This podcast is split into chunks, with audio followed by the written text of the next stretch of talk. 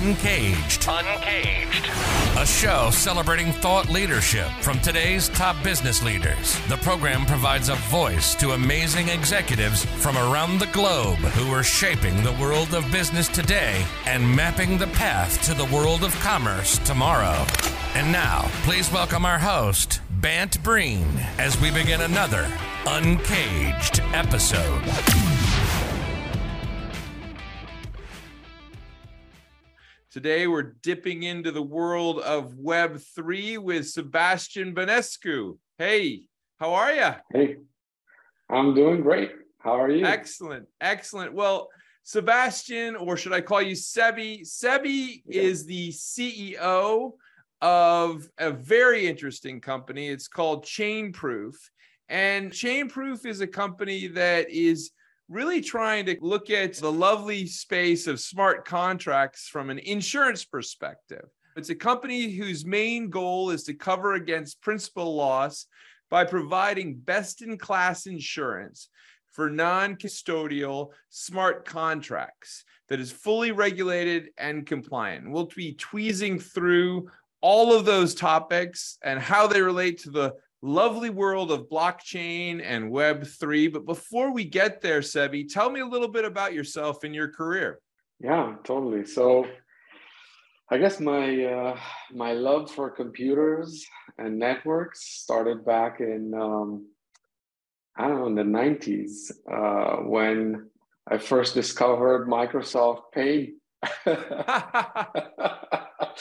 So like uh, I, I don't know. I was i was visiting a friend and he had a computer. And that was a big deal. Like no not a lot of people had computers back then. And um, he, he said like let me show you this this thing. This is awesome. And he showed me ms paint how the, he drew like ovals and rectangles and all and then filled them with a with a click. And i was hooked. I was like i need a computer it's so funny so, how we all remember those like little moments, right? And I remember when I was in grad school and I was in the computer lab of my college and I looked over to the person next to me and they were, you know, on some website called Mosaic, if you remember Mosaic, right? Early yeah, browser. Yeah. And I was like, what the hell is that? And they explained it to me. And once I learned about it, I was hooked. After that, I was a horrible, horrible student. All I wanted to do was learn about what was happening with this new idea of an internet. So there you go. So, yeah, so tell me a little bit mm-hmm. more about what you've been working on. Yeah, so like just like to continue a bit, like after I um, finished high school, I decided I wanted to do computers, right? So I went to um, do my bachelor's in computer science and engineering. And during that period, I learned a lot of stuff about hardware, software. And one of the things that really um, interested me was security. So I, uh, I was studying back home in Romania. And I said, like, I want to see like how studying abroad is, you know? So I went for um, one short summer break abroad and um, it was really good. Like I said, okay, I want to I want to do my my masters abroad, right?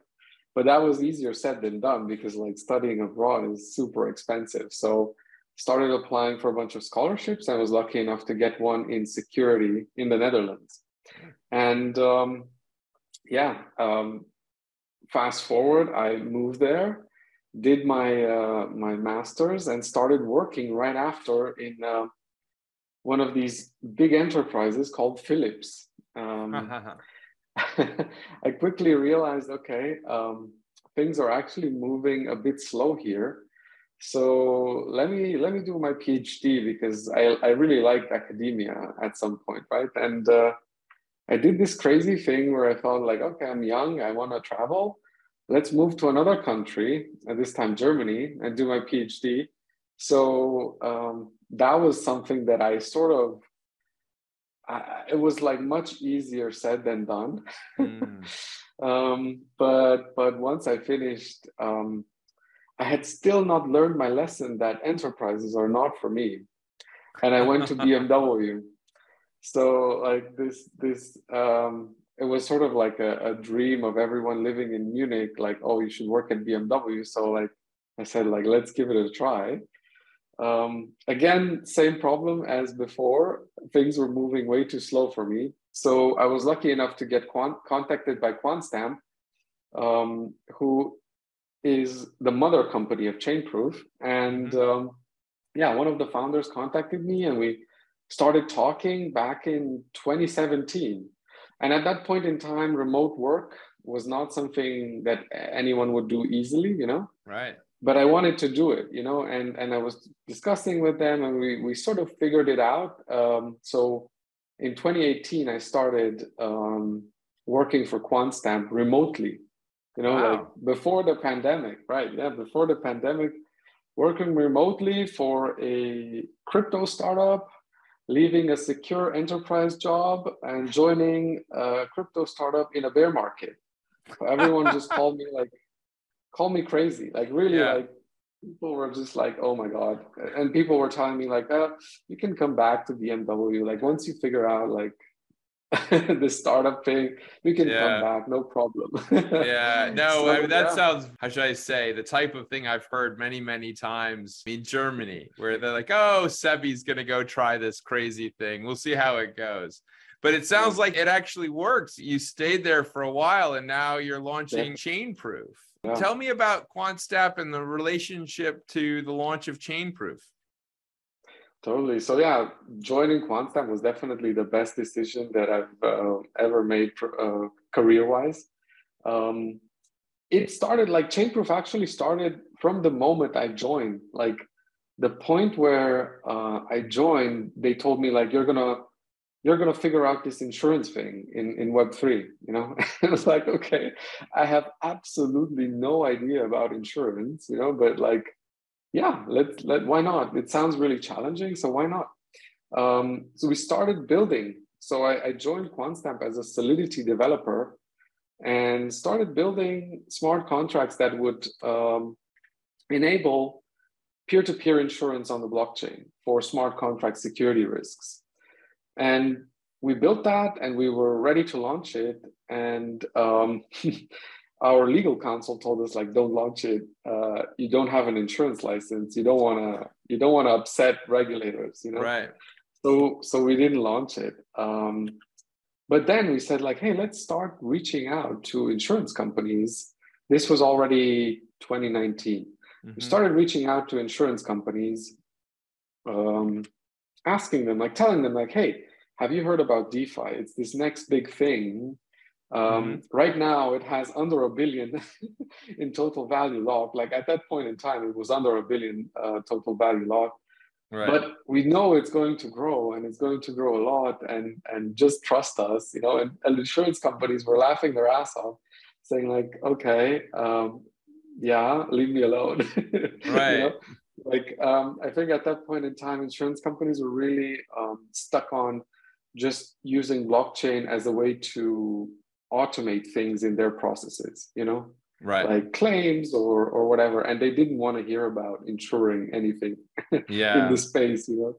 So like we we did that for quite a while. Like we talked to so many insurance companies and reinsurance companies from 2019 to 2021 and we know we, we noticed that it's not going anywhere so they were not they were not willing to put capacity behind this. And we said, like, okay, let's just do it ourselves.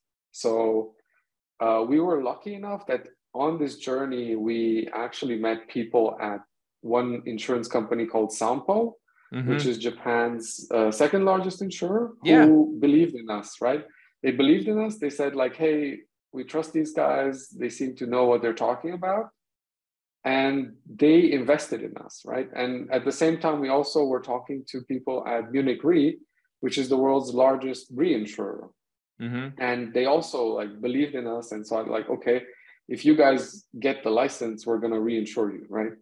So we we really got down uh, and um, dug into the whole insurance uh, application thing, and we applied for a license in Bermuda. So we shopped around in many different jurisdictions, uh, looking for the right place to open this uh, and and due to their really progressive legislation in Bermuda, they have this digital asset um, business law, uh, which really is, uh, I would say, pro digital assets. So we said, okay, this regulator seems like they know what they're talking about. And we opened up shop there. We worked a lot on the application. And finally, this year in May, we received our uh, insurance license. So wow, that's yeah, that's pretty uh, quite the story, I would say. Well, and, I mean, and- I love that you're doing this. This idea of creating insurance for smart contracts is this part of a broader trend that we're seeing in kind of the blockchain and Web three space? Totally, yeah. It's it's a huge, huge business. Uh, we actually have seen a lot of unregulated solutions popping up. Mm-hmm. Like soon after we were done implementing our first product, like first product that we wanted to to launch, uh, something called Nexus Mutual launched uh, back in 2019, I think. And and at the time when it started, it didn't really have so many uh, customers, but now, as the market leader, I think it has quite a quite a, a few um, a decent amount of total value locked Wow. And along with it, we've seen, I think, somewhere over 20 um, competitors, unregulated competitors popping up over the years. So I, I can name names, but like, yeah, definitely. Well, I mean, it's interesting. I know that in the broader insurance space, one of the things that we often talk about is regulation, regulatory practices. And, you know, tell me a little bit of the differences between being regulated and being unregulated. What does that actually mean? So I think like with regulated insurance, um, the customer has a guarantee that we're not just going to disappear off the face of the earth and we're accountable right? Right. We're accountable and we're not doing things on our own terms we're doing things on the regulator's terms right? Mm-hmm. so like there's someone out there holding us accountable for the stuff that we're doing and not just uh yeah, letting us do whatever we want you know? I think that's the most important thing. And then another thing which comes with this is the fact that um, we're basically not allowed to take crazy risks in terms of things that we're insuring, right? Uh, we're we're really supposed to be pricing things very very decently and not mm-hmm. uh, sort of uh, ripping our customers off. And um, yeah, I think an, another thing which is really important for institutions is that all of our customers and all of our funds need to be KYC'd, right? Like all of the customers, and and and um, this is also important for our reinsurer and insurer partners. They cannot um, do any business with these unregulated insurance or decentralized insurance uh, solutions because anyone can pull money there, right? Like terrorists, oligarchs, you name it, right? Anyone can just pool their money and that would mean that maybe these companies are somehow doing business together with these people who they're not supposed to be doing business with right? So that's sort of like a showstopper for um, big insurance and reinsurance companies you know? Yeah no i mean sebi i find the space and the changes so amazing. And you know over the last couple of years we've been obviously living through difficult times with the pandemic but in the web 3 space it's been a crazy roller coaster ride right? We've seen cryptocurrencies reach new heights and then crash back down and you know move, move all over the place. So we've seen tremendous development in the utilization of blockchain in general. I mean, where are we right now? What does the space look like? Yeah, actually, what's happened, I would say, over the course of the pandemic is something that has happened a few times before in this space, but at a lower magnitude. You know, like I think the first bull run and and bear markets were somewhere around 2013, right? And then uh, there was another one um, 2017 and then bear market started 2018 right? And i think in during the pandemic what we saw was that many people were just stuck at home. Mm. they had extra cash lying around. And this space seemed to be very attractive for especially for those kind of people right? And then we saw a lot of retail coming in. Um, yeah unfortunately like there were some events that led to sort of a crash right now but i'm very very confident that this is uh, temporary. And i think like there's always this kind of like um, campaigns going around. One is like in the bear market there's a lot of fud right? So fear uncertainty and doubt that mm-hmm. is being pushed over all news outlets right? Like uh, and, and not just news outlets also social media and so on. Like everyone is like oh yeah this is not good and it's going yeah. to uh, go away and so on. And i think like they're not seeing that this is not just like a sentiment thing. There are people behind like developers behind these projects which are building regardless of the market uh, situation right? And and very very soon like i think even before this episode gets published we we're going to have the ethereum uh, proof of stake merge right mm-hmm. where uh, the consensus protocol of ethereum tra- tra- uh, basically goes from proof of work, which is not environmentally friendly, to proof of stake, which is not only environmentally friendly, but also gives Ethereum so many other benefits, right? Like um, Ether is going to be um, deflationary, so there's mm-hmm. going to be way less uh, ETH, and also it enables, like to some extent, uh, some things that will allow it to scale, right? we're seeing a lot of like layer two solutions come mm-hmm. and i think like what i've seen at least like the the core developers of this blockchain have a very good roadmap roadmap of scaling so i do strongly believe that in a few years we're going to see capabilities of blockchains that exceed current uh, financial like fintech systems right like everyone's comparing blockchain to number of transactions that Visa or Mastercard do, right? I think right. I think we're going to get there. We're going to get there in a few years. So that's going to be exciting times. That is exciting. And clearly, that's kind of where you guys can play a role with the smart contracts. Tell me a little bit, Sebi, just so the audience can understand how would your company specifically get involved with a player in this space? Who are your customers? Yeah.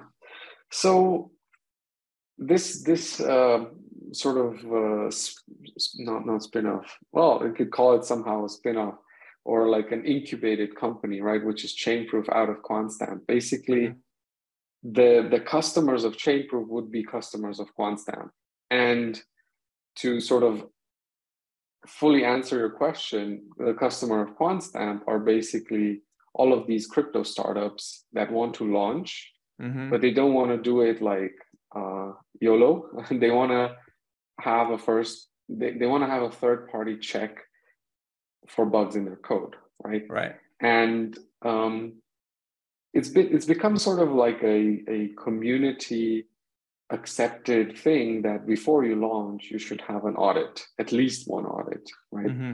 Because we've seen so many projects which were not audited that got hacked.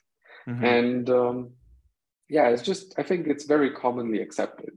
So we are not like customers come come to us a lot. You know, like it's not that we need to run after uh, so many customers. It's basically like at at some point during the bull market, we actually needed to um, select our customers because there were so many coming to ask for an audit. So mm-hmm. um, basically, you have all these projects which want to launch, they generally wait until very late to ask for an audit and then mm-hmm. They're in a rush to launch. So um, many of these projects they're they're actually risky. And mm-hmm. we can talk about about these kind of things that well even if someone has an audit it doesn't mean that they're secure because auditors cannot block them from uh, deploying something that has not been fixed, right? So mm-hmm. auditors can find bugs, but they're not able to fix the bugs for the developers. The developers need to do that themselves and then launch. So Chainproof basically is not going to be insuring all of the customers of QuantStamp, but only a select few, mm-hmm. which actually go the extra mile and fix everything, and they're like uh, basically uh, bulletproof. You know? Right, and those customers would be in a variety of different business verticals. Yeah, I think like our main focus um, for the past few years have been what you've seen mainly in the market, right? So in in 2020 we had DeFi summer, right? Mm-hmm. Which which um, yeah resulted in so so much demand for DeFi audits. Mm-hmm. Last year, 2021, we saw starting in summer, I think like spring summers, we saw a lot of NFT projects so we had like. I was going to ask over... you about that. I'm based in Miami, yeah. so I figured that uh, maybe you might have a lot of NFT projects going. yeah, yeah, we we definitely had a ton of audits in that space as well, and and that allowed us to see some kind of similarities, right, between uh, things like DeFi and NFTs. Like both of them are smart contracts, so like there's definitely going to be similarities. And I think before DeFi summer, we actually had like a very wide range of even non-crypto native companies like some of our customers uh, include also Siemens, which is this like super large German conglomerate, right, with 400,000 employees. Mm-hmm. Uh, they were like doing stuff with blockchain and, and needed some kind of security services. Mm-hmm. Toyota, Toyota uh, was doing something with mobility, right, and and we basically helped them there. Mitsubishi, uh, the government of Dubai, right? We work with them as well to implement a blockchain-based solution there. And, and also we work with the World Economic Forum on stuff like CDBC, you know? Mm-hmm. So like we really had a wide range. Um, I think like before DeFi summer, afterwards really concentrated into this kind of like financial uh, focus, you know. Mm-hmm. But yeah, we're basically we can cover any any type of vertical. That's great. And what's the commercial relationship? How do you guys charge for what you do? So um, for Chainproof, we basically charge a premium like an insurance company would do, right? So someone comes to us and say, we want, I don't know, $10 million in coverage for a deposit that we're going to make in uh, DeFi protocol, let's say Curve Finance, okay? And uh, based on the protocol, based on the limit, and also the, the, the customer's sort of parameters, mm-hmm. we come up with a premium for a given period, right? And we say like, okay, we can offer you a premium for even like we can go as as low as a monthly mm-hmm. premium, mm-hmm. quarterly, or yearly, right? And depending on the length, of course, you get like a lower uh, rate if you go for a longer period, right? Mm-hmm. And that's that's basically how Chainproof works. It's really simple. Mm-hmm. And and for QuantStamp, it's basically like uh, depending on the size of the audit, mm-hmm. uh, lines of code and complexity of code and documentation and so on, we give them a quote as to how much effort uh, is needed there, and that's it. Also pretty simple. Yeah, no, it's so critical, so needed for what we see in the marketplace.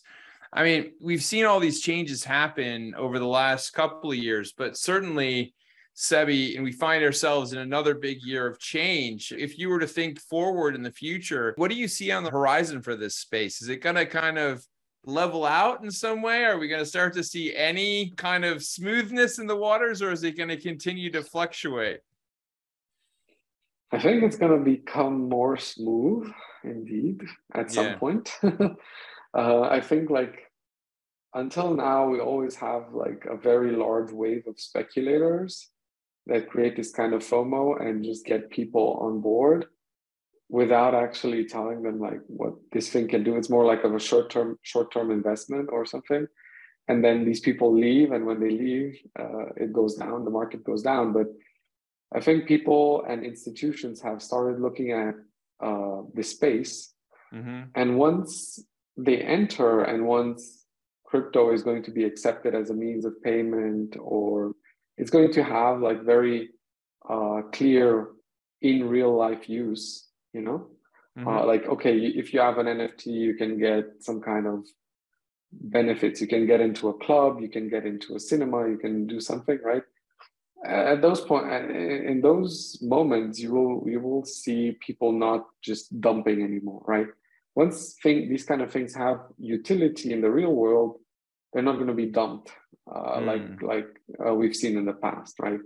They're going to someone is going to buy them and use them, right? Like there's going always going to be people who want to do something with something that is provided by these things, like um, get get exclusive access to something or buy something. Who knows?